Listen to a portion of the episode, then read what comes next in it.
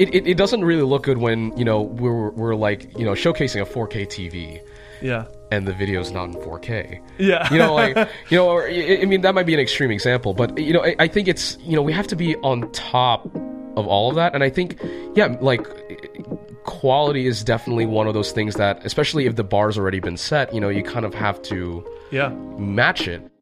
Welcome to the Golden Hour Podcast, brought to you by Polar Pro. I'm your host, Dave Mays, and today's guest is Ken Bolido. Ken is a cinematographer, graphic designer, YouTuber, and creative director for Austin Evans' YouTube channel, which has almost 4 million subscribers. He's also starting a channel from the ground up with Austin Evans called This Is, and he also hosts the IGTV channel for Austin Evans. If you're unfamiliar with Ken and Austin Evans, basically they make tech review videos that gather millions of views. I personally met Ken at a Sony press event that I was invited to, and we really hit it off. I invited Ken to come to the Golden Hour podcast to tell us about his journey as a YouTuber and creator online, and I really enjoyed hearing the behind the scenes of what it's like to run a YouTube channel with well over 3 million subscribers. If you're somebody who wants to be a full time internet creator, then this episode's gonna be great for you. I definitely nerded out quite a bit on this episode because I am a full time YouTuber myself,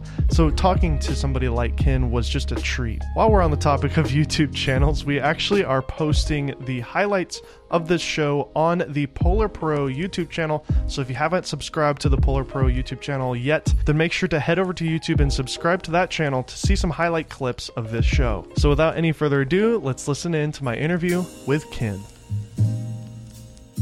Tell me about your story because I really only know you at this current point in time where Right. you're working with Austin and I've seen you off and on at these conventions and stuff. Right. Like, tell me your story. Like, are you a filmmaker? Are you a? Uh, you said you did some. You do thumbnails. So, are you a graphic designer? Yeah. Like, kind of give me the summary of you and wh- how you started. Yeah, so I've I've always made videos. Um, I started YouTube um, actually a couple of days before Austin did, oddly enough. Which was Um, when? What year so was that, that? was um, that was like early April of twenty or uh, two thousand nine. Okay. So it, it, it's it's been ten years. Wow. Um, I mean, big milestone for Austin, but like you know, thinking about it even for me, like just thinking about how I got started. Like I I had like a um a Kodak ZI8 Yeah. that I started with. So like just at the advent of you know HD hitting YouTube. Uh-huh. Um, Was that like a little flip cam kind of thing? yeah, it, it was like a it was basically Kodak's answer to f- uh to flip. Yeah. Um, I think so, I had one of those too myself. Yeah, it- Yeah, it had was- a pretty big screen on it. It, yeah, it had a gr- big screen. Uh, The I think one of the reasons why I loved it a lot was because it had a, a macro switch on it. Mm-hmm. So, um, I mean, this was before I, I had the concept of like like what shallow depth of field was and Yeah, stuff. But I mean- like you know, just just like even just getting closer Mm-hmm. to what I wanted to show was really really neat. Um, so that was that was pretty much um, like w- the gear that I started with. I, I was doing tech content Mm-hmm. um, as the start. Um, it, it started as a tech blog that happened to have a YouTube channel, and ended up being Okay. the other way around. Wow. Um, and mind you, um, this is me in like freshman year of high school, so like Yeah. I didn't know what the hell I was doing. Yeah. but um, it, it was cool because I I had a lot of fun doing what I was doing. I was trying to figure it out on my own. Like a lot of what I did was self taught, so I I I you know torrented Final Cut Pro Seven, try to figure out you know how to edit. Yeah. Um, eventually, you know, I figured out how to use Premiere.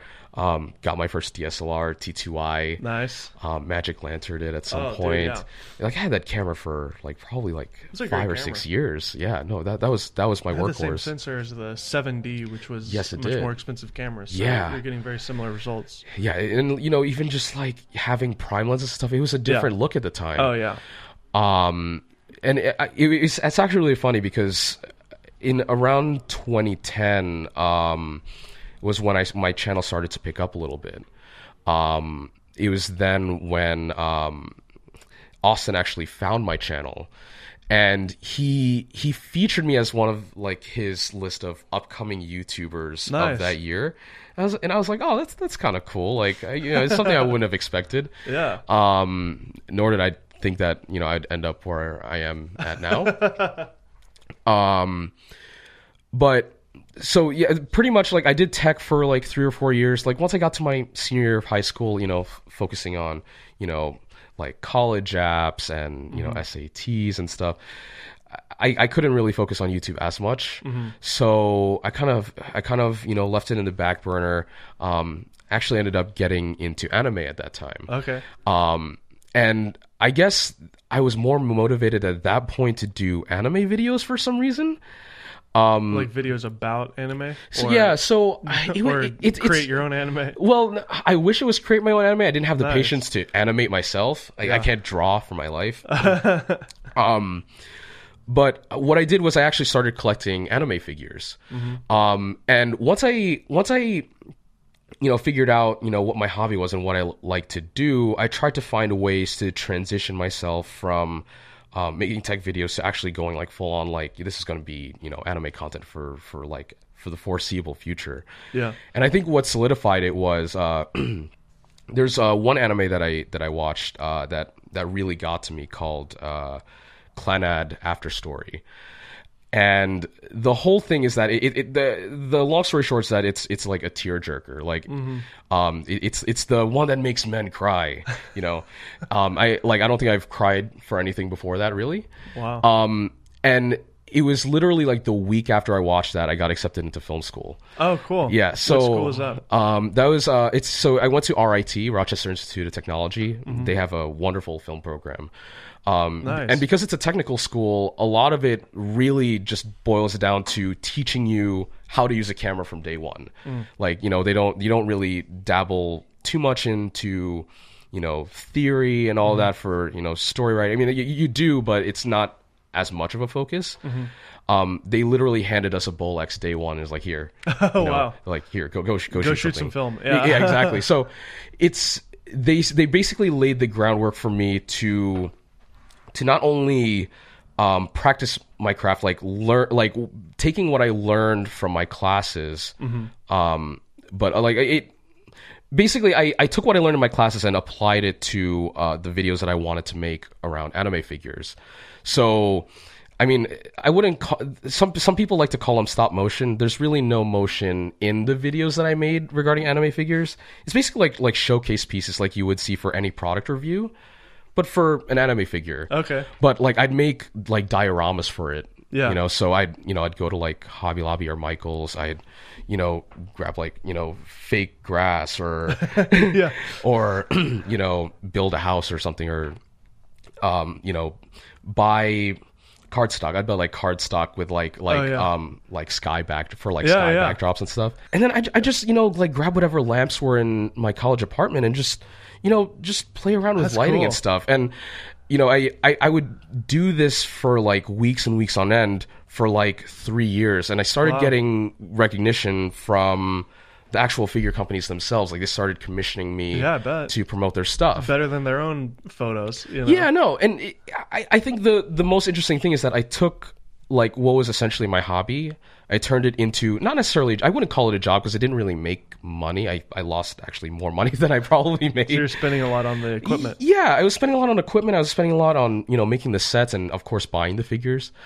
Um, but I kind of saw it as, hey, like this is uh this is like proof of what I can do. This is kind of like my, Yeah. I guess in, in essence, a portfolio for like what I could do Yeah.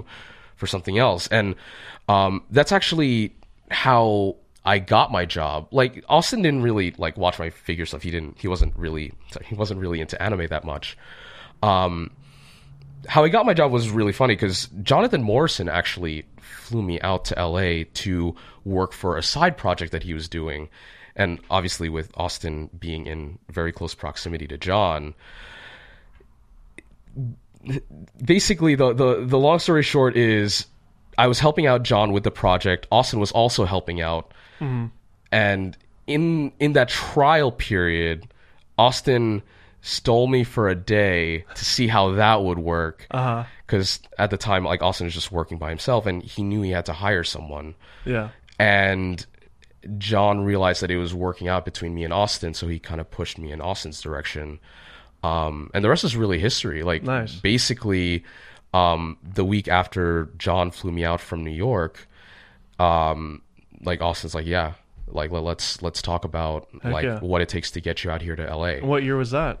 This is 2016. Okay. So pretty much, I like uh, unlike a lot Where's of my the Where's the channel in terms of growth at that point for Austin or for me for Austin? for Austin. So I think I, don't exactly remember the subscriber count. I think it was probably like somewhere around like two million, if I had to guess. Two million. You were and- his first hire. Yeah, so I was his first hire, and it's it's interesting to see because, like, I mean, like th- this is probably something that he he wouldn't want people to know, but I'll say anyway. is um he's probably cool with it? Maybe I don't I don't know. Um, he, he like he he didn't really pay me like amazing at first because he I mean he, he you know this is the first time you know he's hiring someone he didn't really know like Yeah. what good rates were. He just wanted to hire someone.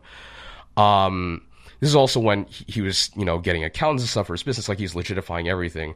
So, like the first six months that I was working there, I started, you know, taking the reins on some stuff. You know, trying to take the load off of what he was doing. You know, just, you know, just being another person there Yeah. naturally helps that. Um, so our output was larger. Um, the quality of the videos went up a bit. Um, obviously, I started making thumbnails at that point, so like videos were doing better because Yeah. I'm better at thumbnails than Austin um, but the um, the the thing that that really um, made me realize like things were going really well was like he he he called me in for a meeting one day and he's like so I had a I had a talk with our um our YouTube accountant and um I need to give you a large raise because we're also we're not paying you enough but also like I showed them the social blade graph of our growth and they were like yeah you're not paying him enough but like it, it, but I, I didn't know what he was talking about because I didn't I didn't look You at didn't this know either. I didn't look at the social gra- uh, social blade graph uh, at the time.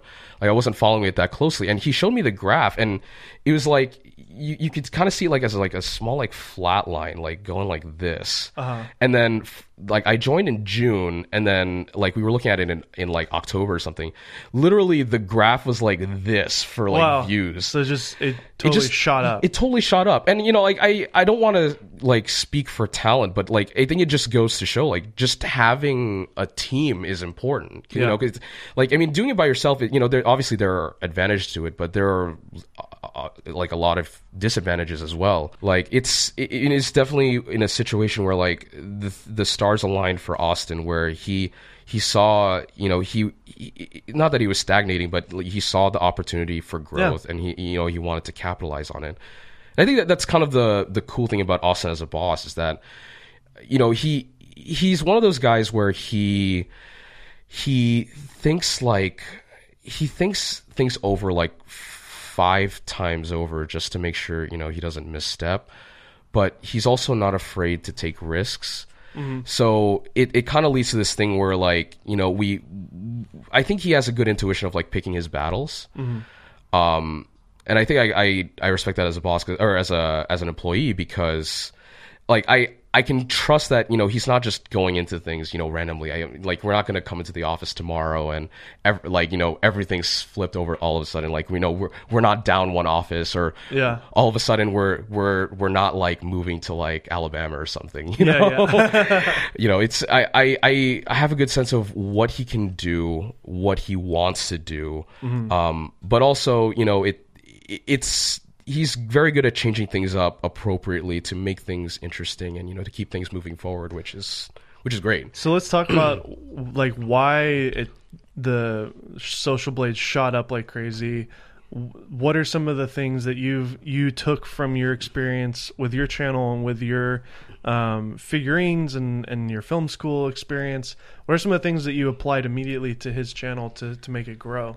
I think the the one thing that I learned with my figurine content is that I think tr- efficiency is like the biggest thing. I think with my mm-hmm. figure stuff, I never I never got a lot of views on it, but I I knew relative to what I was doing, like what did well and what didn't do well. Mm-hmm. So I think it's just like making sure that we do what we do and get it done on time. Um, because I, I think like like initially, you know, Austin would, you know, stay in the office till like midnight and, you know, like videos would would like get done like really late, which which was fine like as long as they got done, but you know, when you have like one really long night and then you know that turns into two really long nights like all of a sudden you know your your energy just gets drained for the week and that kind of Yeah. kills your motivation a bit um so i think it's just some like one of the things that i learned with my figure readers especially like like you know seeing in practice working with austin is like making sure that you know y- y- your mind is going at 100% and that you don't lose that motivation to keep going Yeah.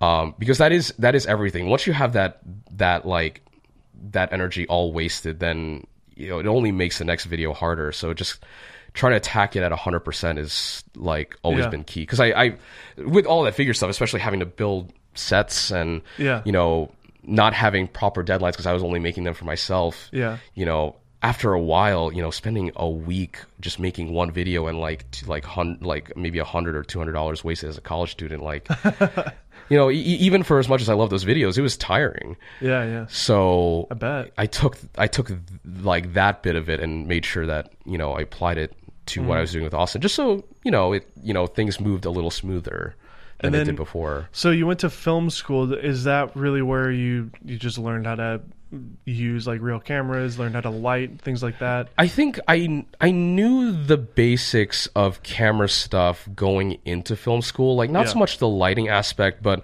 um, since I I used DSLR well before T2i. going, yeah, well before going into um, college, I think I I got I knew how the camera worked.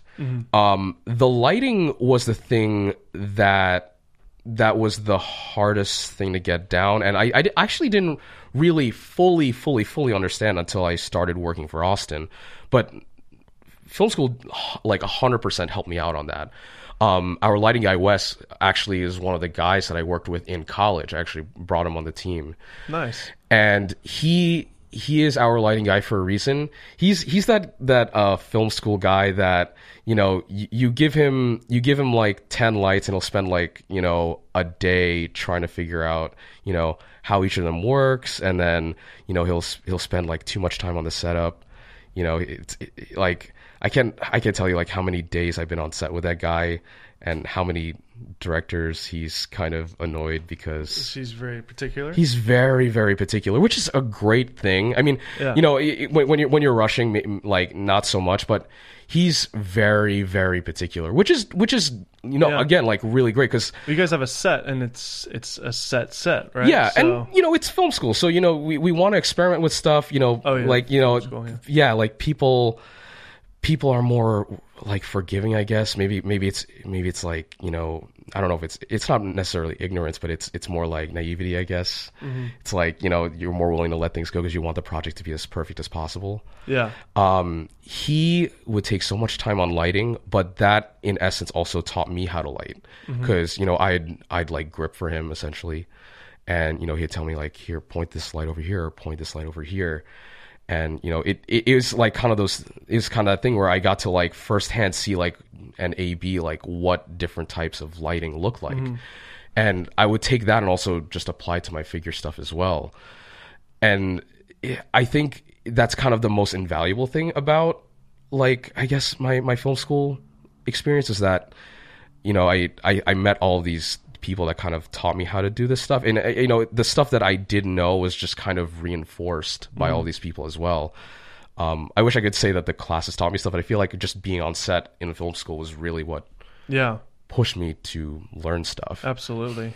um, I might have I might have like deviated off the original question. I don't exactly oh no, no, remember it's where. okay. I, no, I I can relate to that because I uh I wanted to start doing more production stuff, and so I started kind of PAing and hanging around a guy named Seth Worley. Do you know who he is? uh, I don't. Uh, he works for a company called Red Giant. Um, Oh, oh, y- He did all the short films for them. I don't know if you've ever seen any of those. I might have at some they were point. kind yeah. of that, w- they were pretty popular. Yeah. You know, six seven years ago. But yeah. um, he lived in Nashville, and I'm from Nashville, Tennessee Oh, originally. And uh, yeah, so just being on set and just seeing other directors direct, seeing other gaffers light, uh, you know, it's just so valuable. Yeah, like it's it's. I think that, that like I mean I guess maybe that that's kind of a theme of this conversation is that like you can only do so much by yourself. Like even if it's just being around other people, like mm-hmm. I mean creativity is not just you. It's you know yeah. there's always influence somewhere. Yeah.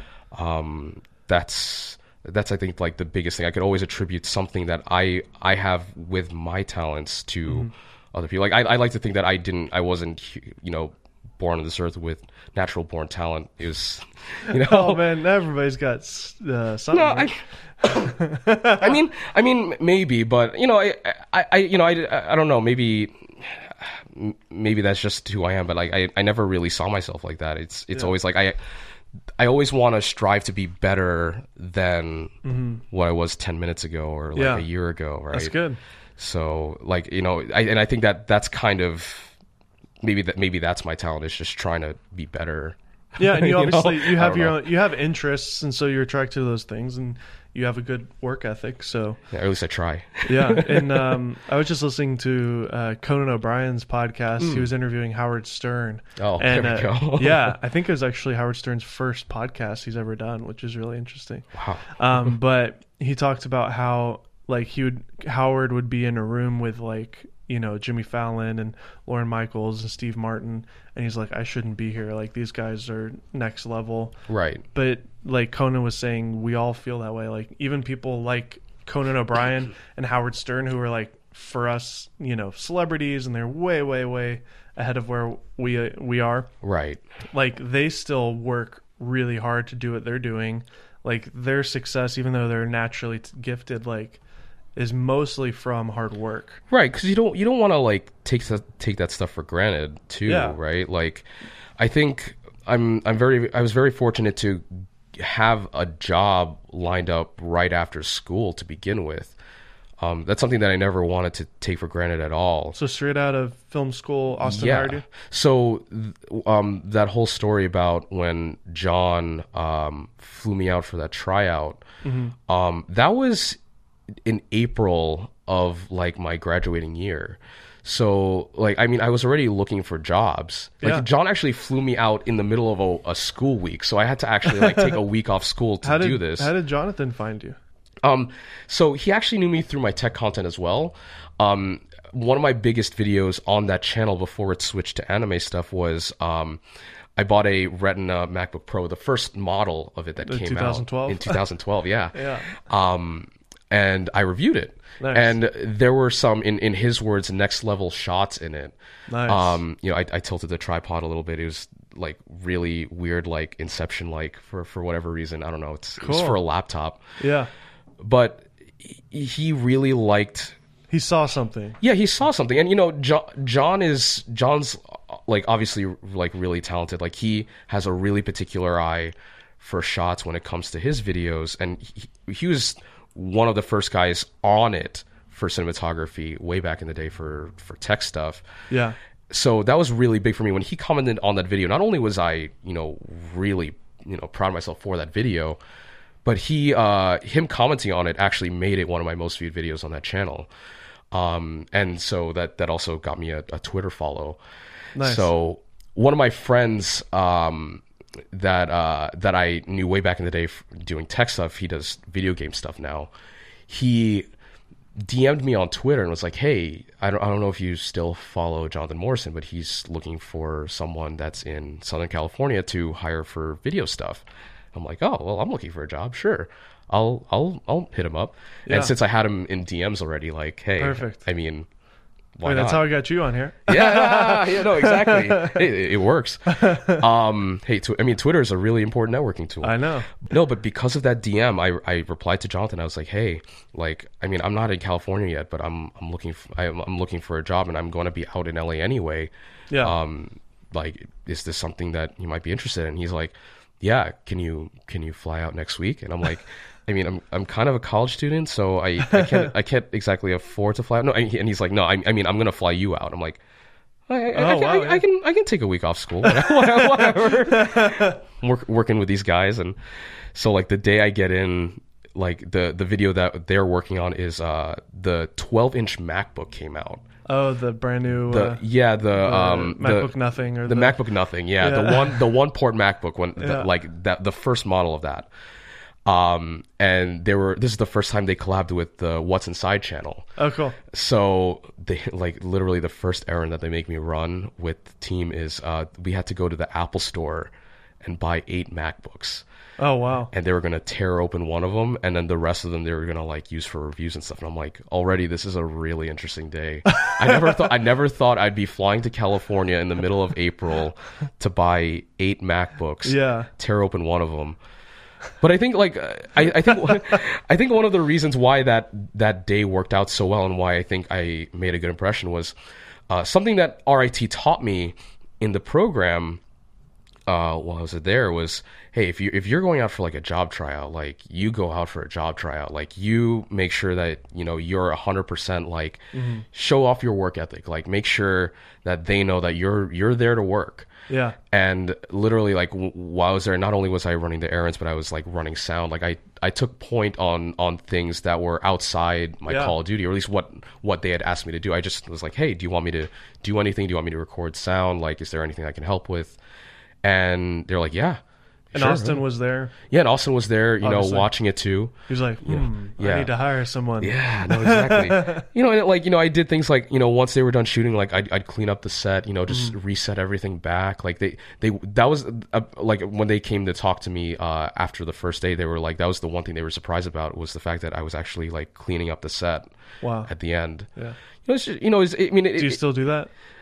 I wish I could say I was more on top of it. you know, I say, I say, I say, I don't want to take things for granted, but that, that maybe that's one of the things I take for granted. That's one of the things that Wesley yells at me about because he he's uh, not only our lighting and color guy, but also our set manager. So- and he's like, "Put away your stuff. Yeah, yeah. Put the table back where it's supposed to be." I'm like, "But it's six. But that was what I did when I was applying for my job. yeah, exactly. No, I'm just No, it- it's it's one of those things where you know I look back and I'm like, yeah, it's uh, it, just the littlest things can Yeah. make a huge difference for you know your life essentially. Yeah. you know, So let's get into nitty gritty YouTube Yeah. stuff. No, let's I do love it. it. And you're way ahead of where I am. You're dealing with things that I, I can't imagine. Where we just hit sixty thousand subs. You know, right? Like well, I'm working well, my butt I off. mean, good for you though. I mean, you're still pushing through. Thanks, man. Yeah, Yeah. it's been a year, so you know, Dude, sixty thousand in a year. That that's great. Really? I mean, look, like to put things into context, like we like should have had hundred by the end of the year. So that, no, really, congrats on that. Because like we we have a new channel called This Is, um, and we started that in October officially, Mm-hmm. and we just hit I think around hundred and forty thousand subscribers. Nice. You know that's that's with Austin's influence. yeah, Um, you know, with you guys, you know, I, like. You guys, I'm guessing you just like started from the Yeah, ground up, just zero. just did it, you know, because you wanted Yeah. to. That's legit, Yeah. and, it's, and it looks like you're, you know, you're you're making your rounds and making connections with all bunches of people, which is awesome. good to as hear. you should be doing, you know. and YouTube is all all about networking. Yeah, That- that's really that that's literally half the job. we're. I feel like it's a completely different kind of thing than traditional film and Oh, uh, entertainment in general. Because like if if you're doing well, I'm doing well. Yeah. Like, it, and it's I've I've noticed that the community of YouTubers in general, like especially maybe we're lucky with our niche, but like at least in the tech space, everybody is really supportive of everybody. Yeah, and I mean, especially you know, like when you're around like-minded people. I mean, Mm-hmm. it makes sense when you're around like-minded people. You know, you you all more or less have the same goal. Like you, you know, Yeah. I, I think everyone wants everyone to do well, right? Yeah. Especially like you know with a, you know, I still think of YouTube as like kind of like tighten it, Yeah. Like or at least like with communities, you always, they always tend to you know. You know, have like a small group. You you you always see the same Well, people at events and stuff. the the you know? Sony event, I think my one of my favorite parts of that Sony A6400 event. By the way, we you know we were super lucky. We got to go to Catalina, which is a island. Oh my Uh, god, it, was a lot of fun, and they they fed us well. We had a good time. Yeah. Um, my favorite part though was the boat ride back from from the island back to Long Beach. Yeah. and it was like you know an hour and a half, and everybody on the boat at that point was kind of loose because had some drinks. Maybe we had good good time. The the work part is over, and like I just got to bounce around and talk to all these YouTubers Yeah. that I've seen. I've never been able to meet, and we all just everybody was just equal. No matter what your subscriber base was, doesn't matter. Like I got to talk to iJustine and Sam Sheffer and like, Right. all these people. Craig Adams got to talk to him. Really love him, and Yeah. um, it was just really cool. And like it felt like wow, I'm a part of this community, and everybody's Yeah, it- chill. I think it's especially with YouTubers because everyone was at that point, right? Like everyone Mm-hmm. started out from you know being really small, and you know for the big guys, you know they obviously they they're at where they're at now. It's it's a kind of thing of like yeah you know like they know so like you know you always want to like you always want to meet someone that's bigger than you, but then especially with the YouTubers, whenever I met someone that's bigger than me, they were always you know they weren't big bigger than you personality wise. They're you know they're like maybe they were a little more confident, but like they they're you know just as accommodating and nice, you know, and like Yeah. you know to have conversation with you. It's it was it, every experience that I've had with big YouTubers has always been like you know more humble than I've Yeah. you know. Well, it's thought. it's a humble job in a way because like when you talk to a normal, I hate saying normal person, but somebody Right. that isn't a YouTuber, uh, and they're like, "So what do you do for work?" Well, I'm a I have a YouTube channel, and it's like, what? How do you make? You, yeah, no, How do you that's make always money? the first question, right? How do you make money with that? yeah, it's Well, uh, so what? Like people, you get ad revenue? Well, not really. I mean, yes, but that's not how I make my money. do you sell your soul to a company? kind of. Yeah, yeah. I mean, the way that right now, currently, you know, Squarespace and uh, Storyblocks ad reads are the best way to Right. make money. Yeah. yeah. Uh, you know, I don't know what the level is for you guys with for for ads and us stuff. for us you know we're like you know p- people will will have their opinions of this but we kind of toe the line between you know working with brands directly that we also talk about editorially.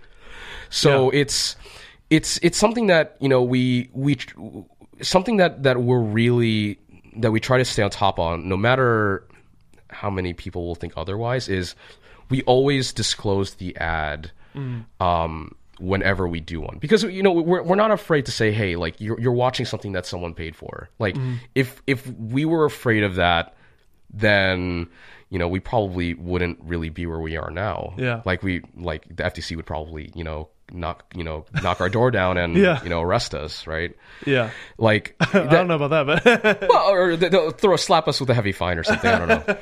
But you know, it, you know, it, you know, if you know, if you it's didn't disclose that the Hue Lights ad was a was an ad. yeah, no, like, You're it- under it- arrest Yeah, for the Hue Lights. I mean, like they're just in the background. They didn't pay us as we're cashing the checks. Yeah, No, uh, no, it, it- it's it's a kind of thing of you know where we always disclose the ad. We're not trying Yeah. to deceive people, but you know, at the end of the day, you know, Austin has a business that he wants to grow, and he has his aspirations for where he wants his company to be.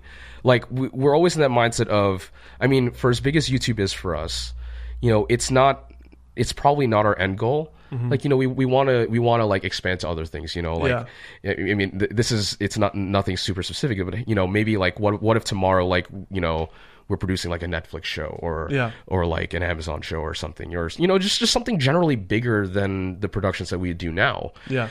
you know, we we don't necessarily think of ourselves as a huge production company, and I don't think we're really at that point yet. But I think it's not totally crazy to think that we can be in that position at some point in our journey and I think it's good to have the groundwork laid for that. And as a result, you know, I think Austin's always in that mindset of, you know, if we have the opportunity to, you know, make money here and there to, you know, save up for, you know, those big moves that we might want to do one day. Yeah. You know, like it's it's kind of hard to say no to some of the stuff that's out there. Yeah. And I think we've been way better about it because, like, obviously the audience is not going to take. You know, they, they don't want they don't want Austin to be, you know, a, a proxy speaker for you know for a brand. yeah, Um, so we've been we've been better about that and making sure that you know we're not overdoing it.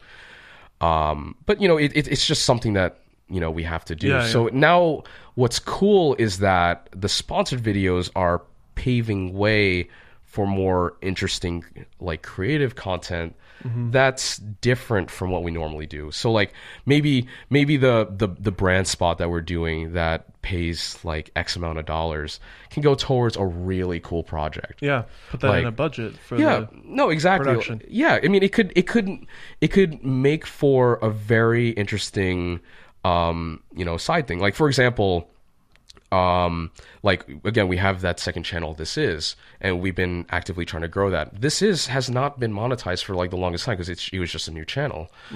Um and you, you know we were still experimenting with it.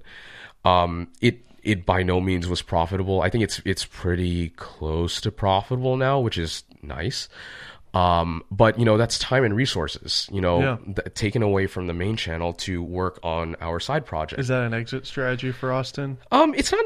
I wouldn't call it an exit strategy, but it's you know, it's just running things parallel, right? Yeah. Like it's it's just another thing, you know, so that you It know, doesn't have his name on it, he doesn't have his name on it exactly. so he can it can be somebody else. it can be someone else, but I I think we're we're still trying to make it primarily Austin because obviously he has the fan base. thumbnails. You mentioned that Yeah. you do all the thumbnails. I'm a thumbnail nerd. I just would love to hear your overall theory. What do you find works best? What are some of the things that you do to make your thumbnails so successful? So So let's talk about like let's say Austin has a, a new video coming Yeah. out about the new Google Pixel 3a, right? okay, Um, go. You know, make a thumbnail. What's your process? so I guess my my first thought is like the first thing I usually ask Austin is what's the title? Like wh- what are we focusing on? Because at the end of the day, like I feel like it has to at least accompany the video in some way. Like it doesn't have to necessarily match up with the title because it could also obviously allude to something in the video. Yeah. But th- usually the title is a good indicator of So the where to Google go. Pixel 3a is the best deal phone of the year, something like that. Yeah. So Right. then, then my next thought is, okay. So uh, yeah, what, what? How can I complement that? Or at the very least. Sometimes it doesn't even have to necessarily apply. Like, uh, my first thought is like I would put like a dollar sign next to like picture of a pixel, right? Like Yeah. that, that, that's my first thought. But Austin doesn't like text and thumbnails. Yeah, yeah. Um, There's a trend with that too, where I've heard that YouTube's like scanning the thumbnails, and if there is text, it's oh not. yeah. No. Like, Is that true? So um, I'm gonna deviate a little bit uh, for just the hot sec. okay. But like Austin came back from the YouTube Creator Summit in New York. Mm-hmm. Uh, I think it was like a week or two ago, and he came back to me and was like, "This blew my mind. Everyone blew my mind." Because he, he talked to like like um he talked to a bunch of like people that work on the back end of stuff and Yeah. basically the That's why going to those is so valuable. Yeah, because you're like, oh, what do you do? I'm an engineer at, at YouTube. Exactly. Well, well, okay, tell me everything. Yeah, no, exactly. he's like he's like he's like drinking at the guy uh, drinking with the guy at a bar, and he's like you know he has his phone on the side like typing up notes. you know, and yeah, Austin was telling me like yeah, they, obviously like they have algorithms for everything, but it goes in so deep. They look at you know how clickbaity the the the thumbnail is like. Is it like bright? You know, like you know, like like it's like little things that you don't really think about. Yeah, like text. Um, if you go to like titles, it's like you know, all, it, it it sees that it's all caps. It's like okay, like how much are you trying to bait? And it'll like weigh everything, right?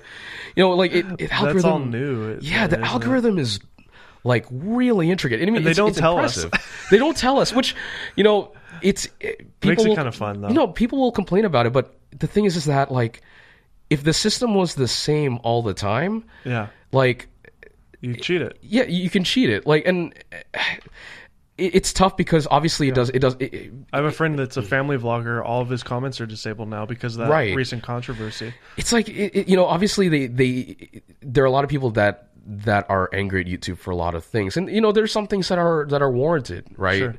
but there are a lot of things that i think people need to give them credit for like that the algorithm for as much as people will complain about. I actually genuinely think that half the time videos don't do well is because maybe the video isn't good or at the very least it wasn't pushed well enough. Yeah, you know like um yeah it, it- it's it, it kind of it frustrates me it frustrates me a bit sometimes whenever i see like a viral tweet of like my video is just not doing well you know like why am i not getting any views you know at youtube creators you know Yeah. and i'm like I look at the video. I'm like, the, the thumbnail's like not great. The title's not great. Like the video's like 40 minutes long, but there's like two minutes of substance. Like, what? Like, what were you expecting? You know, It- it's like it's not to say that, that that's uh you know a case for everyone, but Sure. But it takes hard work, man. you know, like YouTube is a game, as you as you as you mentioned. It, it it's absolutely a game, and that's kind of the thing that we like to play. You know, and you know, a huge huge part of that is the thumbnails. yeah, Something that uh that Austin taught me, um, day one when whenever he uh taught like he, whenever he taught me like the the guidelines of like like how he made thumbnails and like what he expects out of them, is he he went to Photoshop um, and command minus like all the way Yeah. to like super super super small thumbnail size. Like even smaller than like actual thumbnail size and, Uh-huh. and he told me like if you can't make out what the thumbnail is at that size it's not a good thumbnail. And that's something i never really thought of before. It's like yeah, people are people you, you can make the best looking thumbnail in the world like visually. It can be visually striking. You can like post it on twitter and be like super happy about it. But if it doesn't read good as a youtube thumbnail what's the point you know? Yeah, um and so it, it's it's just that kind of thing of like Mm-hmm. if i if i have to do things like put text or like you know a dollar sign next to pixel 3a in a Mm-hmm. thumbnail the my first thought is yeah like is this just gonna look good small? And half the time you know maybe i i, I triple or quadruple check myself and half the time I'm like no this just doesn't work. Yeah, um so usually i just keep it simple that, that mm-hmm. that's usually my my mindset is you know simple color in the Yeah. background um, maybe maybe a little bit of flair like i can mm-hmm. artificially make something look out of focus just like smooth the background a little bit um, Have you ever looked at movie posters and how I think I read an article or something? There's literally like six movie posters, and that's about it. When you really think about it, it's like an action movie is uh characters' faces with the character running. Right. Uh, you know, there's i never actually noticed actually like- i never really thought about it's it It's like the the profile and them looking back you know different things like that there's uh if you just go on google and look up like um movie poster design right like there's seriously no matter what movie it is there's a formula of like six or seven Yeah, I guess it it is part of like a visual language. Like people Yeah. Mm-hmm. people understand what they're looking at when they see you know a particular pose. yep It, I mean, it makes sense, and I think eh, that that's kind of the the cool thing about playing the game is that like ultimately sometimes like not necessarily co- you have to copy people, but you know sometimes you know there the method might have to be hey like this is how things are going. yeah Might have to like follow it, like ride a trend for a hot second, just Yeah. to maybe make something work. like I, we switched from really sexy product shots to now my face is in everything. Right. You know? oh yeah no no that's that's the that's a really good idea actually because the that's something that austin's actually playing around with recently is one of the strategies that we're trying next is um we're going with multiple titles and thumbnails for videos and a being them on the fly. Because the most important statistic right now for austin is um the click-through rate and impressions. So basically, how many people are seeing the, the the video on their feed, and how many people are actually clicking on the video based on how appealing it is. Yeah. Because if YouTube, you know, if YouTube throws your video at like like all of the people that are subscribed to your channel, and people have the video in their feed but no one's clicking on it, that only tells YouTube no one's interested in this video, so we're just going to show it on less feeds. yeah So so you want more click through you want more click through. So basically, what Austin's trying to do is workshop a bunch of titles and thumbnails so what within 48 hours or? within. Well, the timing is the, the timing we're still playing around with because he's he's been starting to think about this only like this week and last week. this Well, is yeah, very this, this is literally after Creator Summit. He some good like, high level YouTube stuff. Yeah, no, like his mind is literally blown after all of this. So he's literally just like, hey, like I need two thumbnails and like three thi- three titles for this video. Um, and so far, like It'd be we- nice if YouTube had it built in where you could just do that. You could upload three options and then they cycle through it for I think you. that's that's I think that's feedback that people are actually giving them because like a lot of the bigger YouTubers essentially are, are um, a lot of the bigger this. YouTubers recently are are doing that. manually. manually. And the other thing too to that um, that apparently is in the works is that they're going to start showing in the new Creator Studio um, real time impressions.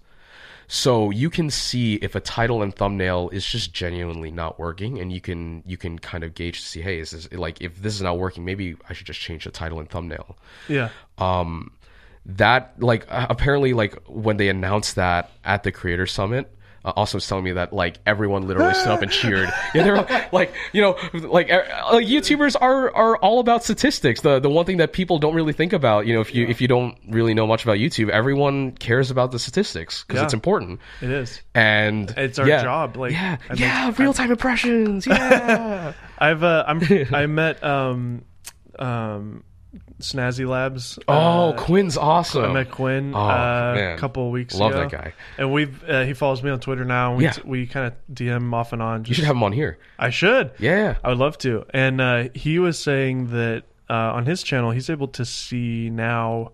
Um, I don't have this analytic because I'm not big enough yet, but Right. he's able to see it, and I guess you guys do too. You can actually see where people maybe pause the video or like go back and rewatch don't something. you, sh- you should be a- you should be able to Oh, really? yeah so it's um So, for example, for him, he does a, a mid-roll ad read or something, right and he'll see people skip it, but he makes his ad read like nine seconds. right and so they miss the first second of when they come back, and so they actually go back. Go they back. End up, they end up watching the oh whole they ad. oh so he sees a little spike up it it's like down and up and like, Yeah, exactly. oh that's really interesting but no, no, it's. I think it's different than just the spikes. It's literally like you can see where people go back. Right. Well, so so I mean, I, I don't know. If, I don't know if he's looking at a different thing, but I mean, YouTube for the longest time has had um, retention. Yeah, So when I don't know, Yeah, maybe, maybe, maybe yeah, maybe maybe maybe he does have a different thing then, because like basically, you know, when people he says re- a new feature. So oh, interesting. Yes, maybe it is different. you But, can like, literally see live, like where people pause,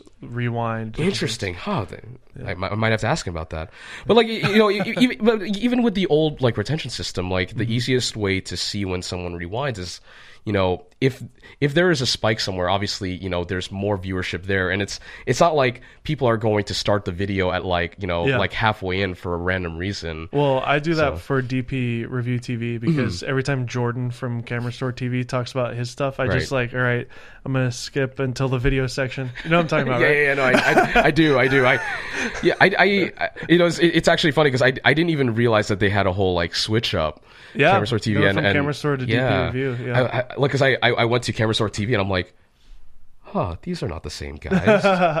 yeah, but I mean, Chris Niccolls and Jordan Drake. yeah, Yeah, they're cool. no, I no, their their their stuff was like really really good. So yeah, so you, you basically you blur the background maybe a little bit, you pop the colors, you make, keep it simple, Yeah, keep his face in it. Uh, yeah. There's always one that has his face on it and one that doesn't has his, okay, have his face. on Okay, so it. now you're A being that. yeah, we're a being that. cool. Because sometimes I, you know, get lucky and have a beautiful product shot, Right. and I'm like, man, this this is really pretty, Right. But I know the algorithm likes faces, so here's a really Right. kind of lame picture of my face. Well, so the, the cool thing is, like, if you do ever go through with making the channel your name, Mm-hmm.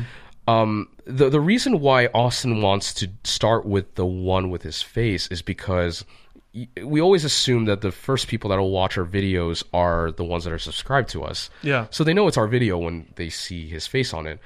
Once the subscriber wave leaves, they might not necessarily care about Austin specifically anymore. So then at that Yeah, point, we'll point. switch to the the shot of you know just the product on its own. So you're talking maybe a week later, two weeks later. Not even like sometimes maybe even 48 hours after because Okay. by then most of our views have just stabilized at that Yeah. point. Um, it's interesting because uh, Austin was talking to a big YouTuber. I won't mention him by name, but he was talking about how he he has people working titles and thumbnails like actively on each video. Wow. And not they'll not only do this for videos that are just coming out, but they'll even retroactively try to boost videos just by doing title and thumbnails Wow. for his channel and other channels that they oversee as well. Wow. And for one of the channels in particular, and I forget the specific statistics, but it was like an 18,000 subscriber channel getting like no views on a video. And the guy basically reworked one title and one thumbnail. And Like the, you leave the tags alone and everything. Just I don't know about the tags, but I wouldn't even say that they're as important in Yeah. this scenario. Like, literally, he just made the video more appealing yeah. for the people that are looking for it. And I don't know what the video is specifically even, but apparently like they they, you know, made it super optimized for Yeah. the algorithm. And the video that was at like like a couple thousand views, like in a matter of like a month, had like eight million views. Oh my gosh. Like, I I wish I knew what the video was, Yeah. but like is, I mean, title and thumbnail is important. Like, it's I mm-hmm. mean, it's not to say you know go clickbait because that doesn't necessarily work either, but if you can find you know Yeah. the sweet spot, like the right recipe for it, it can make the video like really big Yeah. as much as it can, you know, make it not successful. you know? yeah. So let me ask you this because this is really fun for me because Mm-hmm. I I don't get to talk to people who are in a similar situation Right. that are ahead. So uh, I, for example, last week the Osmo Action came out. Oh And I tweeted you. You were like, "Oh man, it looks like something's going on on my feed," and it was like all the LG phone. yeah. And I was like, "Wait for tomorrow." And you're like, "Oh, I don't know if you knew, but like the next day it was all Osmo Action." Yeah, no, no, no, I know. I, I literally saw it because I you were alluding to it. I'm like, oh man, I, I guess I'm watching my my sub feed tomorrow. Sure enough. oh my god, yeah, my feed was all Osmo Action, which is great because I, like I'm I'm interested in the camera. It, it Yeah. looks really good. yeah. um, but so this is something that um. what happens so so the let's let's frame this for Yeah. people who maybe aren't familiar and uh, you are totally a part of this and so am i Yeah. you're given a product a month in advance or Yeah. maybe even longer or shorter it doesn't matter you're given a product you know it's going to hit it's really popular Right. everybody wants to know about it there's an embargo attached to that at this time on this day is the fir- is the only time you can announce it Right. so what does everybody do they, wait till five minutes before the embargo and go live right Right. So actually, so, So- this is something that we experience, and I like, I, I like you. how you're probably you subscribed to a lot of tech people, right? Yeah, So something that you might have seen is uh, this is the One Seven Yeah. Pro. Um, literally, He's holding it in his hand for I'm audio holding listeners. it. If people are, uh, if, for for the video viewers, there there's the uh, the blue.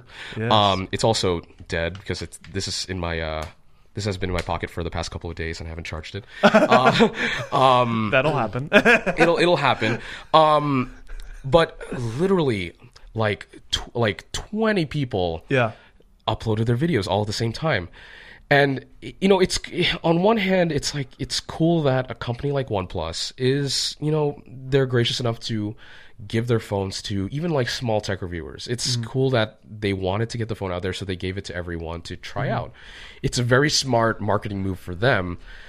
For the YouTuber, it's it depends on I guess what your expectations are, right? Yeah.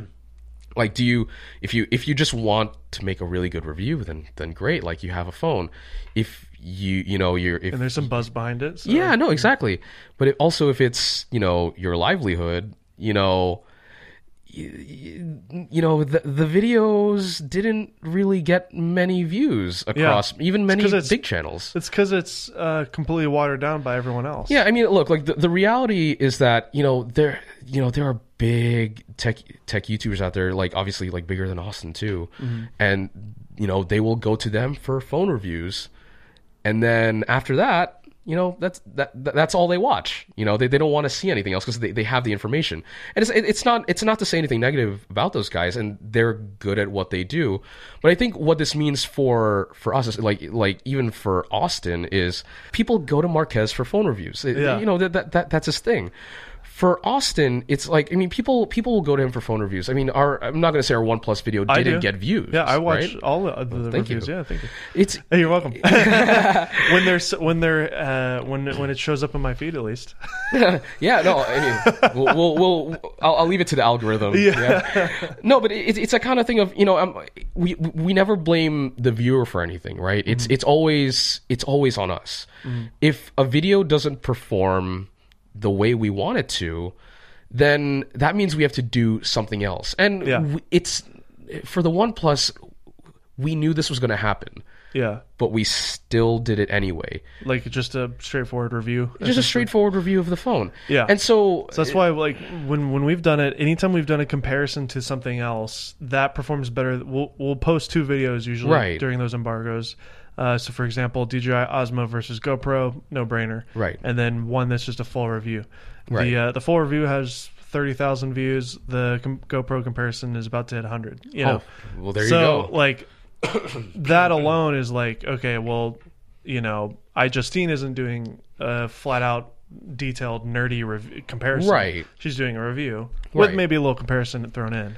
Yeah So you kind of have to be a little bit different. Yeah, we have to be a little bit different. And the, the thing is that it's hard because, especially when there are so many phones out there, it's like sometimes you know even the the the, the outliers, you know, there are a bunch of people doing those too. So it's it's almost like we, we almost contemplate like, do we even just make a OnePlus video and just put it in something else? Mm.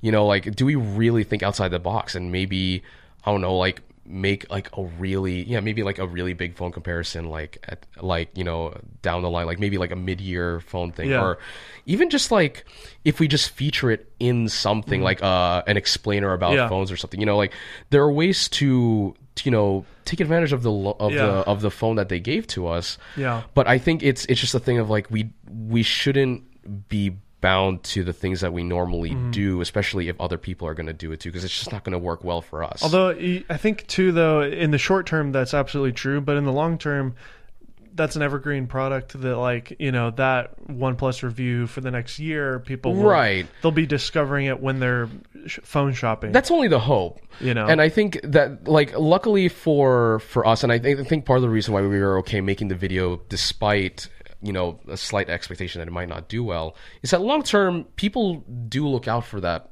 video Mm-hmm. so i mean right now it's still too early to tell obviously because the phone just came out yeah. but you know, I mean, we'll we'll see. And I, but I think it's it's just that kind of thing of like, I think Austin's always thinking in the now, and you know, I, I can't really blame him. Sometimes I do the same. We're trying. He's he's trying to pay him- his employees. Right, no, exactly. So we, I mean, the other thing too is that we always we try to keep as much momentum as possible. We don't want to we don't Yeah. want to make one video that all of a sudden you know doesn't get as many views as we want and you know kills that vibe or kills Mm-hmm. the momentum. So I think it's it's just you know playing the cards right, but you know I, I guess sometimes you just can't always have Yeah. the right hand right. So I mean, what? So what do you think though? Like about this this question of like the embargo situation.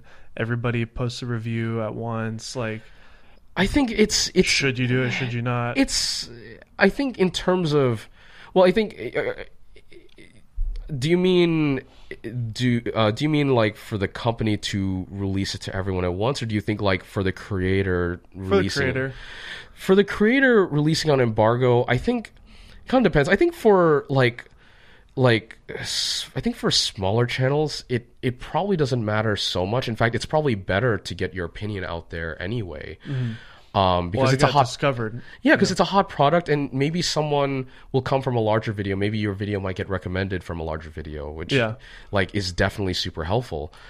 For for bigger guys, I think because expectations already set and like your competition's, you know, like it's super important and big. Like I that one's a little tougher. It, I think it's it's definitely a case by case scenario. Like, I, I almost feel like for the OnePlus, we should have like asked our friends, like, "Hey, who has it? Who has it? Who has it? What video are you doing?" And then you know just kind of play it Yeah. play it by ear. But yeah, I, I think it really just depends. Honestly, like it, there- Yeah. there's no like one size fit all answer for that. Yeah. But Because when the next iPhone comes out, you have to. Do, you have to. oh yeah, no, like It's a no-brainer. There Yeah. are there are key products in the year that we always look out for, or key, key companies that we always look out for in the year that we always have to Mm-hmm. cover. There are the the Samsung Galaxies that come out. There are yeah the iPhones, yeah th that stuff because people are watching it regardless, and it's as as you uh, said before, evergreen. You know, we Mm-hmm. we, we kind of have to do it, but also because there are almost a guaranteed set of eyeballs on there. That also means you know that that's our time to play Mm-hmm. Yeah. around a bit Yeah.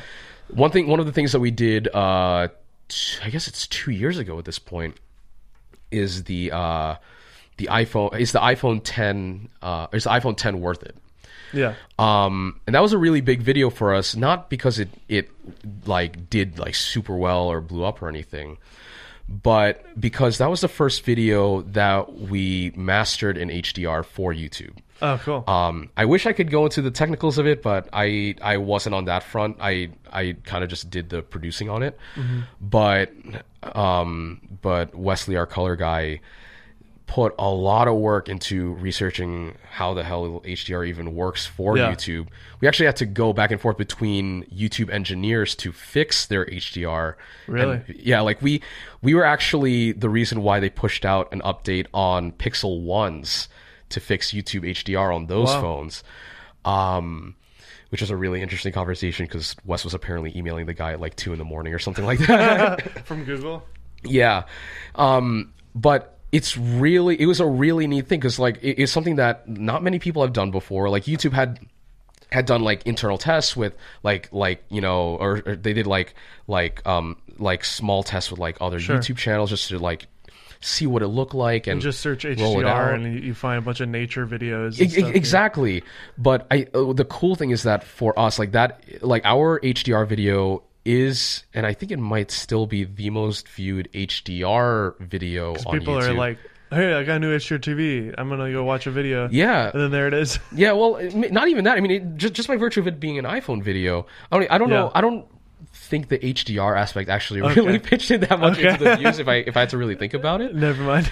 but you know It's it- still cool though. No, but it, it's interesting because it's just something that not many people in our space did, and we were able Yeah. to experiment. Like we shot it all on on our red with anamorphics. We got master anamorphics. We Mm-hmm. Rented them. Uh, we we Ooh, we, fun. we got an Airbnb beach house and like you know just went to town shooting. Right. Yeah. Like that was a really I've seen that video. Now that you say that, I remember seeing it, and I was like, "This isn't their set." yeah. I was like, "Is this Austin's house?" Yeah, Dang, that, that was man. that was a lot. That, that was that was a very common question. Yeah. The other common question that we got on that video was, why did my phone screen go really bright all of a sudden? what do you mean? so when you play it back on on mobile, I don't know if it does it on iPhones, but it definitely does it on on Android phones that are uh, HDR capable. Uh-huh.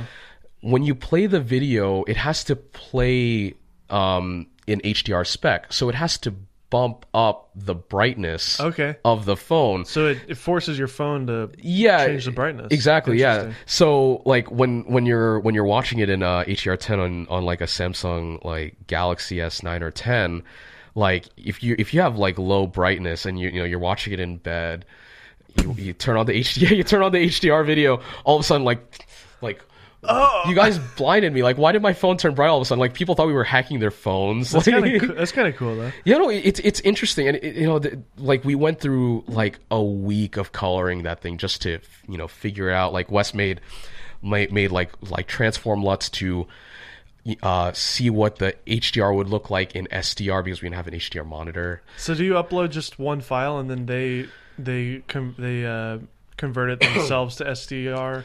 So Or, uh, I have to. whatever. It's been a while since we've done it, but Oh, so it's not something you've continued to do really. No, yes, it, it's not really viable for us because we we edit in Final Cut and we don't we don't round trip for color or anything. We don't go into like DaVinci Resolve and, and do a post color. We Do you guys we use have Color Finale or do you use just a built-in stuff now? we used Color Finale initially, but so the cool thing is that Wes pre-built looks for us um, with LUTs. Um, and we shoot everything in um, in log. So like when we're in the studio, everything's already like Yeah. you know preset, so we don't have to Yeah, really touch anything. Yeah, it's literally the perfect setup. Um, but Wes is also a color genius, so like what he did was he set up a general LUT for us for even when, like when we go outside, like based on like all of our different lenses and stuff. Like he has like I could show, show you the Google Drive folder later, but he Yeah. literally has like like hundreds of LUTs just like Very from, like- specific. very This- specific. This like lens, this camera, daytime. exactly like this this flavor of S log. You know, Yeah. like it. Wow. Yeah, he's he's very detailed. Again, like very meticulous, which That's is what he- great. that's the perfect job for him. E- is- exactly, exactly. But um, and you're a buffer for Austin, so you receive all the tech. you yeah you you understand that. And then Austin's like, exactly "So what's going on? Uh, it's gonna look good." Yeah, my my job my job is to like like like yeah like be the middleman for that, but also kind of tame Wes a little bit. But the thing is that like Wes is a super talented dude, and you know when when you when you diffuse him a bit, you know obviously you, you take away from from that experience a bit, and you know what he can possibly do.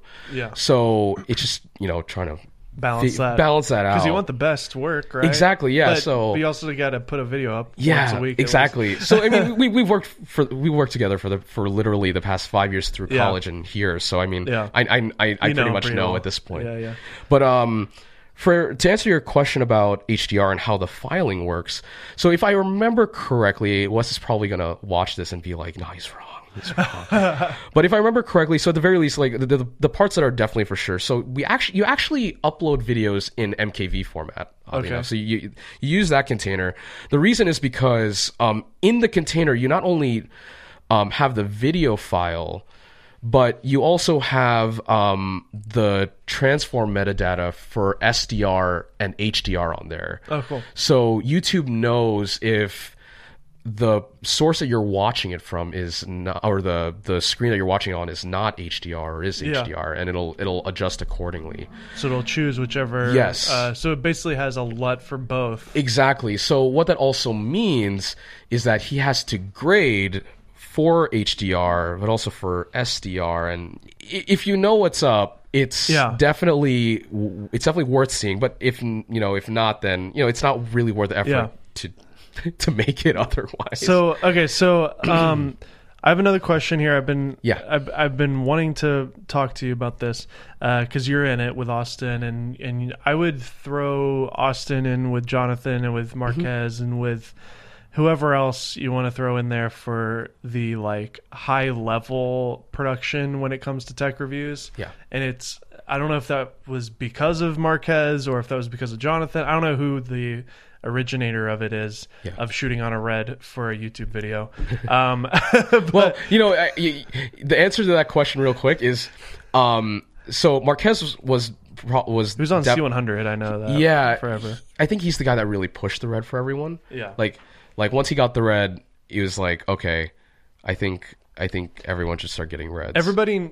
I mean, I sh- have been shooting on reds f- since the beginning. You know, with the Scarlet, with the original Epic. Right. Uh, I've shot in Alexa as a director, but I think just standard, like most people, like yeah, but for YouTube, you could just shoot on a 5D. Like nobody cares. right. and it, it wasn't until I guess Marques that people really w- were like, okay, maybe there's a reason for it.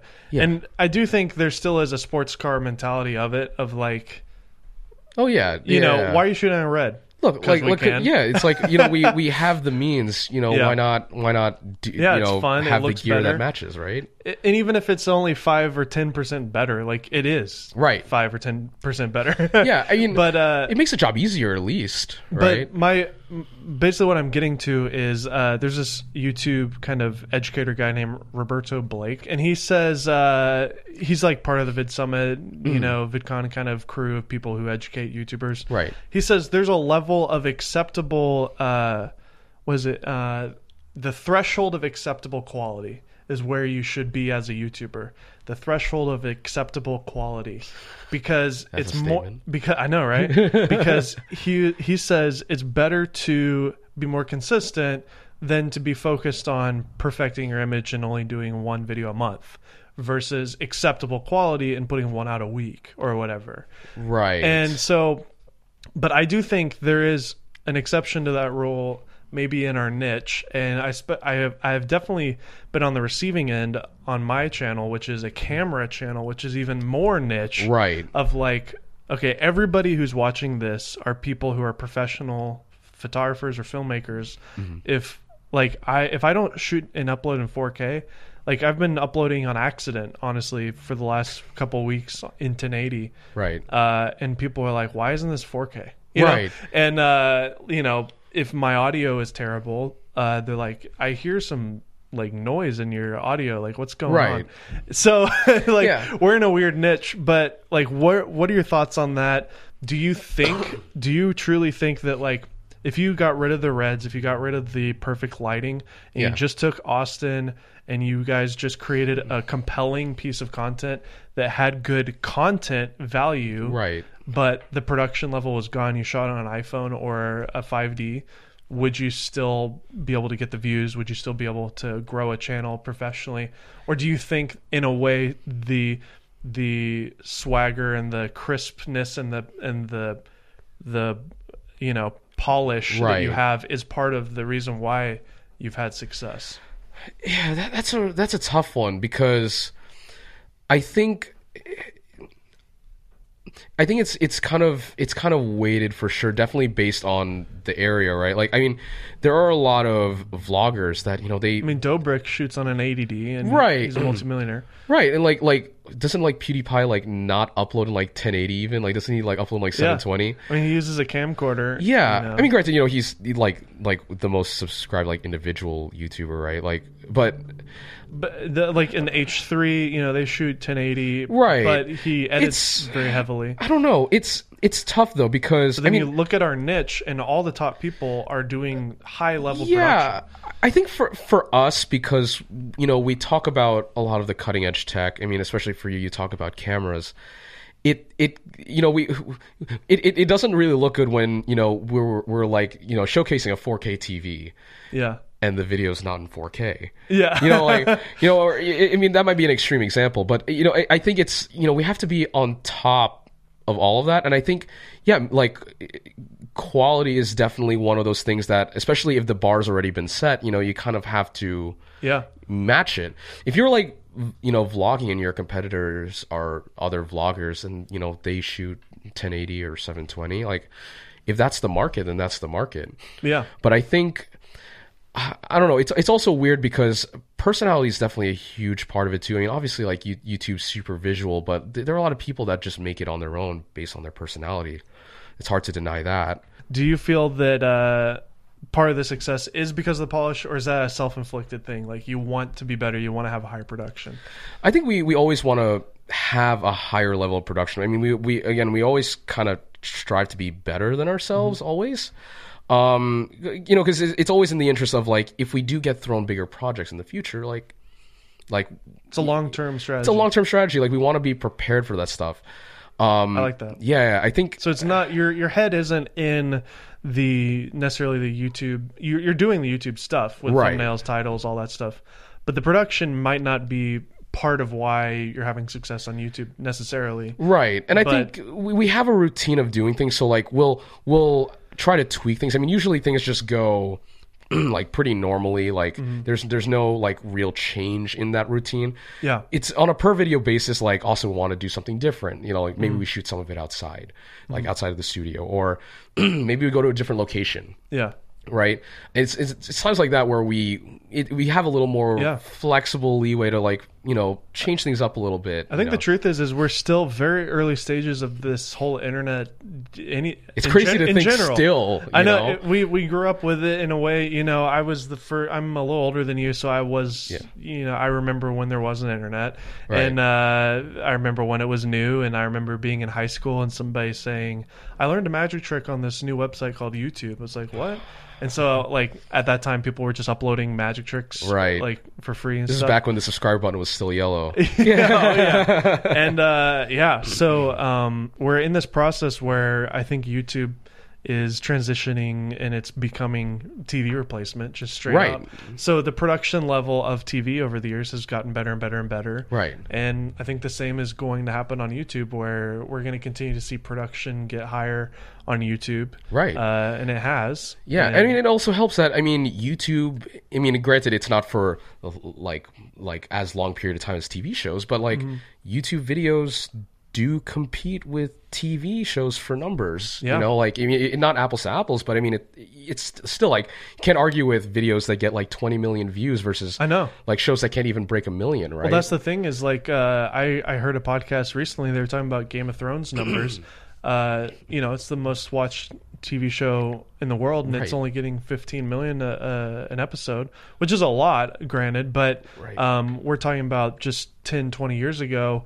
Um, you know, The Bachelorette was number one. It got 32 million right. views. It's And- definitely eaten into the market share. yeah, there. there's nobody nobody gets 30 million views on TV anymore. Right. You know, there was there was a time where uh what's it called Jimmy Cal- Jimmy Fallon's show, what is that? What's it called? The oh, uh, the Tonight Tonight Show. Show. Yeah, yeah, Yeah, yeah. I mean, the tonight that's such a dumb. Uh, I'm an idiot. But yeah, like Johnny Carson, you know, he was getting Right. you know 20 million, 30 million, or whatever. Um, but it's just changed, and that's just how it is. Yeah, it's a different landscape altogether. So somebody who's starting out on YouTube, Yeah. this is a common question you you might get. Um, somebody starting fresh, like should they? What what are some things that that you feel like they should do? Uh, you've had this amazing career going from film school to to working with Austin, and Mm-hmm. um, now you're you're a personality on his channel as well, and hopefully maybe that'll turn into more. Yeah, I mean, that'd be fun, with yeah. performing on camera, and I I just know that that's your passion. I can tell, um, Oh, and you're really good at it. Um, I, no, well, uh, well, I'm work in progress, I guess. So, but like, you know, a kid start coming out of high school, he wants to be a YouTuber, he wants to review tech products. Like, what what would you tell that that person? I think the biggest thing that holds back a lot of people is, and it's not even just with YouTube, but with making stuff in general, is you always get caught up in how to make it, mm-hmm. but really you should just make it Yeah, and keep making it. I love that. Yeah, because like you don't want to, you don't want to like sit around and and you know not do anything and not progress, right? You want to, Yeah. you always want to, you know, trial and error. Mm-hmm. Like you can do so many things wrong, but you always learn from your mistakes, right? Yeah, So if you don't put yourself out there and like especially like if you're not open to getting feedback from other people then you you know you're not going to grow. Yeah, so I think it's hugely important to even if you're not confident, like just put out what you think feels right, and then if mm-hmm. if it really is wrong, it's really wrong. yeah, But you know, work towards what you feel like is right, and mm-hmm. then if enough people like it, then you know you're doing the right thing, and if not, then you know just keep searching, right? yeah, um, that's kind of what I learned with with my stuff because I think I mean I I think I found what I like doing with with the tech stuff, but I personally found my own hobby, so I tried to spin my figure collecting thing into what I like doing with YouTube and kind of you know tried to make it in the best case scenario like what I want to do on YouTube yeah, and it worked out for the most part. I got what I wanted out of it. I was by the end of me doing that, I felt really fulfilled. But I definitely wouldn't have gotten in that position if it wasn't for the early trial and error days of like, like how how do do I even look on camera? Like my Yeah. my first video on YouTube was uh, Skype for iOS. That's literally the title of it, and it's literally Should change the title and thumbnail. I, I don't want people to find that video actually. no, it, it- and it, you know it's just like me talking to my iMac webcam. You know, in freshman year of high school, Yeah. like the room was super dark, the video is grainy. Like, um, I pointed the the my iPod Touch at the time at the webcam, and like you can't even see Skype on it. Like everything's like blown. Yeah, it's like blown out, and like it's not in focus or anything. but like that was like I think once I actually uploaded that video, there was like a huge sense of relief. Like I watched it through once. I didn't even know what editing was at the time, so I just uploaded it as is. Oh, cool. Um, and it, it was a huge. Here's a video file. I'll know, exactly, The video yeah. file. yeah. I mean, wh- what is? I don't. I, I didn't even know the concept of editing. Like, what is a cut? Yeah. right? No, but it, it, it's the kind of thing of like I felt relieved when I uploaded because I was actually happy with the thing. You know, I I think I was happy enough to upload it. I I didn't really get many great comments because it was you know it was just a whatever video. But I think that ultimately made me strive to figure out what what is a good video. What is Yeah. a video that not only am I happy to make, but what is a good video that other people are happy to watch? Yeah. So I think that's that's my my just big do tip. it. Just do it. Just Yeah, do it, and you know, trial and error. Keep doing it until you figure it out. I can totally agree with that because you can just sit and try to dreamcast and write down all these ideas, but until Right. you actually shoot it and once you uh, originally, uh, you know, finally upload the video, Right. then it's like that feeling of relief.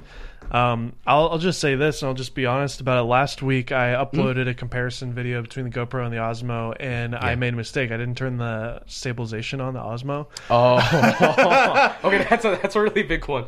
Yeah, so like that's literally like the only not the only, but like one of the biggest features of the camera. Right. And it's also the biggest thing that you would want to see compared with the GoPro. Uh, but it was the night before the embargo release. Um, I had to put a video out because I was just thinking, okay, you know, I need the views. Uh, this is my livelihood. Right. And uh, I said in the video, "Hey, I made a mistake. I'll make another one tomorrow, and I'll make one then another one the next day." And uh, just let me know what you think about the the video quality comparison.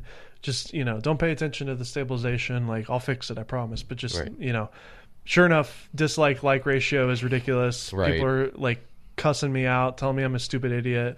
Um, Yeah, I because felt it's an open forum. Yeah, People and can I say got- whatever they want, even though they don't think about other people's I got feelings. so I got I seriously it was the first time in my career on YouTube where I had such a negative feedback. Um, I felt like wow, you know, all my friends are so much better than me. Like I'm terrible. I I kind of got pretty depressed. My wife like noticed it and she was like, "Why don't you just lay down and Sometimes chill you need to for step back. yeah, so like what do you have to say about that? Like the the the aspect of like trying to please other people with your YouTube content and what have you seen with being a part of Austin and seeing him react and stuff? Have you seen any of that kind of like emotional Oh waves? man, oh I've I've seen a lot. Um, Austin, especially when I first started working for him, and apparently this has been a thing for a while. Um, like yeah, he'd he'd get really depressed when a video doesn't do well because it's it's just that thing of like yeah, like what what did I do wrong? Like some because sometimes he'd he'd get that feedback from the audience even if he didn't do anything wrong. You know, sometimes the sometimes the audience just has hate for you for some reason. Yeah. you know, It's so mean. it is, but you know, like I know, you know, sometimes sometimes you just you know you know can't control that. You know, yeah. um, so yeah, I, I've seen I've seen him in in really like low stages, but I think the cool thing about his mindset recently when it comes to YouTube, especially like you know since we've hired a bunch more people, is you know one obviously this means he gets to go home on time. You know he gets to you know relax He's with his wife. now. He's married now, especially yeah um, you know, he he he has a whole other life, and he can't let the stuff that happens in the office affect him at home. Yeah.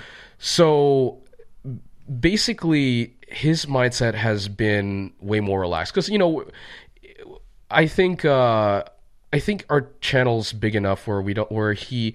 He used to he used to be like super worried about views even even for as big as you know we we were you know to, you know like back then but he, he thinks of it less now. He's he does take a step back. He he looks at what we did wrong and he sees it as okay. Let's just not do this the next time. Yeah. Yeah, I know. Like like he he, see, he tries to see it objectively and ultimately constructively tries to you know just make Yeah. sure we don't make the same mistake over it's it's not the end of the world Mm-hmm. but there were points when it used to be and it, it's understandable you know it's when you when you spend you know this much time on a video and you want the audience to love it and they Does don't that aff- does that kind of stuff affect you at all too? Like, do Oh, you, absolutely. Do you see like comments about production or or things like that that can really get to you? Or Yeah, I mean, you know, it, it it definitely it definitely does roll over to um to the people that works with him, right? Like, I remember. Mm-hmm. I mean, you're in um, the you're in the videos now, so Right. Well, so I mean, even even for like our editors, right? Like, so um, uh, one of our editors, Jimmy, like he he's the first one that we hired. Um, especially really early on when he was, you know, trying to figure out, you know, gauge gauge the vibe for like what the office was and how Austin is. You know, he, he you know, he was like particularly nervous about, hey, like like, am I doing stuff right? Am I doing stuff right? um, and you know, which which is great because you know he was he's obviously attentive to you know you know just making sure that you know he's working optimally and doing things the way that Austin wants. But you know, when Austin you know would be you know down depressed about a video, you know when it wasn't really Jimmy's fault, you know, but you know Jim you know Jimmy starts to think like, hey.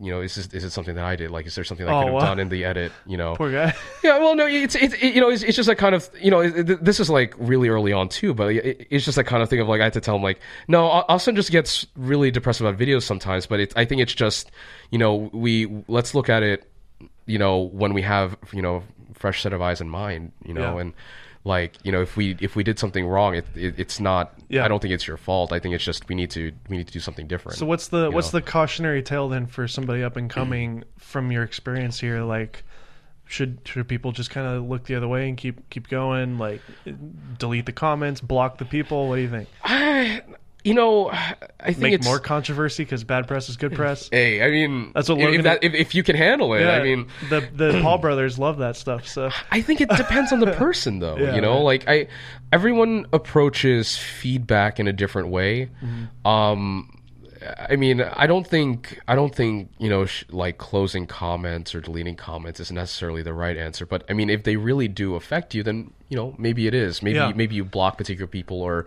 you know uh, blacklist Yeah. particular words right Sure. Um, there's certainly the tools there to help that if, if it really does Yeah. get that bad I've, I've uh, some female creators, and you Oh, you think oh, you think man, yeah. Austin's stuff is bad? Like oh no if you know, I, I can i can imagine, imagine, being a pretty blonde, you know, like yeah no it, the filth and terrible stuff. yeah it's it's messed people people can people can be really terrible sometimes i mean with the anonymity of the internet yeah, exactly. it's it's easier than ever to say really Mm-hmm. horrible things to people yeah, um but i think it's it's that kind of thing of uh, we have to kind of rationalize it a bit. It's like mm-hmm.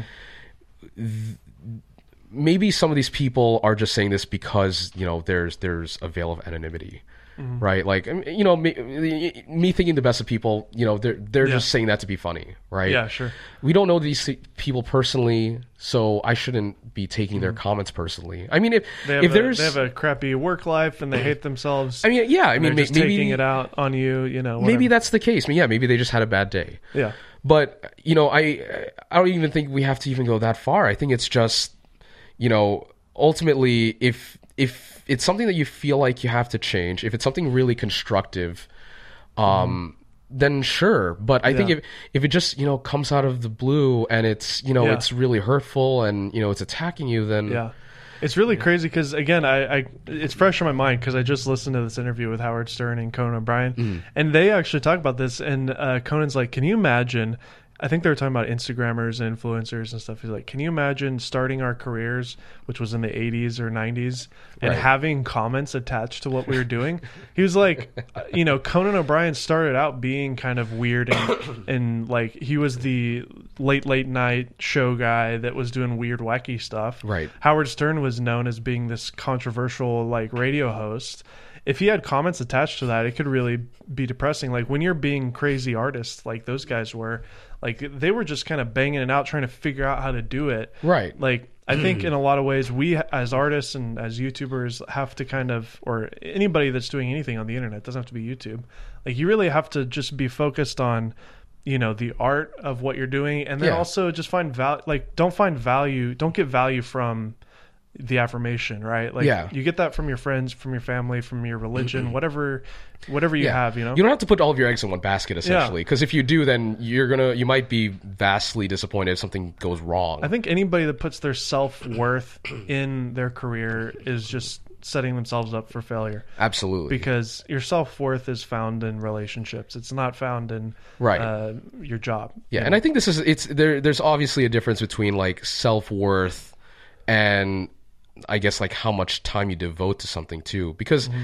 it, I feel like I don't I don't want to. I don't want people to get confused with like you know if you can devote yourself a lot to work obviously you know with in moderation mm-hmm. but I feel like if if you really are motivated and driven to do something you want to see it through and you want to mm-hmm. s- devote a lot of time to it then you know by all means go for it I feel like I devote so much of my time and energy into what I do, not because it's my job, but because I actually find it fun. Yeah. You know, like I get to, you know, meet a lot of people. I get to be on cool podcasts like this, you know. The Golden Hour podcast. Yeah. No, it's, it's, it, you know, it, it's, you know, I see the, the huge positives in it and I'm like, you know, this is, I, I work so hard to try to make stuff like this happen and to keep it happening. Right Yeah. So I think it's it's like I I devote so much personal energy and so much of my emotion into it that you know it I I think it's so much of my life and I'm putting all my eggs in one basket but I feel like it's it, it, I'm doing it because I feel like I I mm-hmm. have confidence that it's going to lead somewhere Yeah. and so I think it- it's it's it's kind of just on a person by person basis. I feel like, I mean, sometimes people don't know themselves, but people, I, I would like to think more often than not, probably know themselves better than most other people. I, Yeah. would, I would hope. I would hope. So it, it's. I don't know. It. I, I don't want to say it's it's it's something that everyone should do, but sometimes you just have a feeling in your gut that you have to follow something. So we went from uh, film school, we went from uh, anime to figurines Yeah. to uh, cinematography to Jonathan Morrison, then leading to Austin. Uh, now you're on camera with Austin. You're building a new channel from scratch. Yeah. What's what's next for Ken? Like, what are some things that you're aspiring to? What are some dreams that you have uh, things that you're trying to do with your career? You see, like I'm like for as much as I I would like to think really far ahead, um, generally speaking, I never. I, I, never really know what's going to happen in the next five years or so, right? I, Yeah. I kind of take it, you know, inch by anybody inch, does, yeah. right? I for me, I'm I see the the Austin, the Austin thing as a long term thing. Mm-hmm. Like, I mean, being employee one, you know, means I'm growing with the company, and there's Yeah. a lot of opportunity and a lot of big things, you know, coming our way. Yeah, So you guys get along really well. yeah, no, I, I, I, I consider him like a really close friend and awesome boss. So I want to help see his company through with the big stuff that it can do, um, but also you know just to help you know grow m- myself as well. Like, and I still don't know because I, I have a, a I have my hands in a lot of different things. I don't know like what I actually want to end up doing, but at the very least, you know, I know that I want to do stuff, you know, within within our company, within Overclock Media, Yeah, for the foreseeable future. Because it's is that the production company? that is the over, yeah, that's that's that's the the name that he gave it. cool. I like that. That's cool. Yeah, no. Um, but yeah, I mean, like you know, it's you know, so, you know, I think I I definitely see myself like in the future hosting videos more. Yeah. I think like great voice. I mean, I, I mean, right now I'm sick, so like it's it's it's it's deeper than normal. People have told me that, but it's like it, it's like We've roughly great- coarse and No, you've got a great like performing character. I love it. yeah. And I, I I- you know, I, I also like I think I think when like this year when I when I started doing it a little more, like as we were starting to ramp it up a little bit, like I start I I knew how rusty I was because I hadn't done it in a while, but now that I'm doing it repeatedly for IGTV, it Yeah. it feels like I'm in a groove. I feel like I I want to start doing Yeah. it more. How's that going, by the way? Is IGTV growing? Is it It's worth it? it's interesting because we're I pulling. think we. I think everybody did one or two videos, and then it was like, eh. yeah. Well, no. So it's a surpri- it's surprising for us because initially it was like whatever, yeah. but then we It's- we it's found, only been a year. Yeah. No, actually, yeah. It's been like pretty much exactly a year. Yeah, because it came out at VidCon. Yeah, yeah, yeah. Um, so initially we did like one or two videos. One of them, I forgot what it was specifically. It might have been one of the iPhone launches, or there was Mm-hmm. a product launch of some of some sort. Did really well for us. It got literally like half the views of whatever YouTube video we did on it, which Cool. is like Was great. it the same video? Um, no, it was it was like it was auxiliary content. So it was probably like an unboxing, like that was meant to go with like a review or something. And do you guys shoot it with the intention of it being vertical? Yeah. So initially, I was thinking shoot in 4K, and then you know we'll just you know crop in the middle uh, in 1080. Still be a lot of detail and stuff. But I shoot 4K vertically now because Wow. we already we already know it's going to be in IGTV anyway. That just means I won't. Ha- there's it cuts out the guesswork for cropping. Yeah. Um, but yeah, IGTV. So you turn the red on its side? No, we don't actually shoot with the red on IGTV because no one will really tell the difference. We shoot Yeah. A- A7R three. Okay, gotcha. Um, no, but IGTV does really well for us though. Um, so the one big move that Instagram did for IGTV was they allowed posting to main Instagram feed. So that all of your audience can see the IGTV, uh, like I think it's like a minute preview of it. Yeah. Um, on your Then main you feed click into it. you could click into it. So what that means, what it meant for us is that we we started getting a lot of impressions, um, just you know, just from Austin's followers. So, like we saw one video get like two hundred thousand views. Wow. Like like a random Xbox video that wouldn't have done well on our channel, but on IGTV, like two hundred thousand views is great. Yeah. So you know, it's it's that kind of thing of it. We're we're finding that we do particularly well on it. Like some videos obviously do better than others. I would Sometimes say it doesn't. doing really well because I don't see anybody other than you doing it. Yeah, At the level that you're doing it at. yeah, I mean, it's it, the thing is that it's it's low cost. It's easy to make.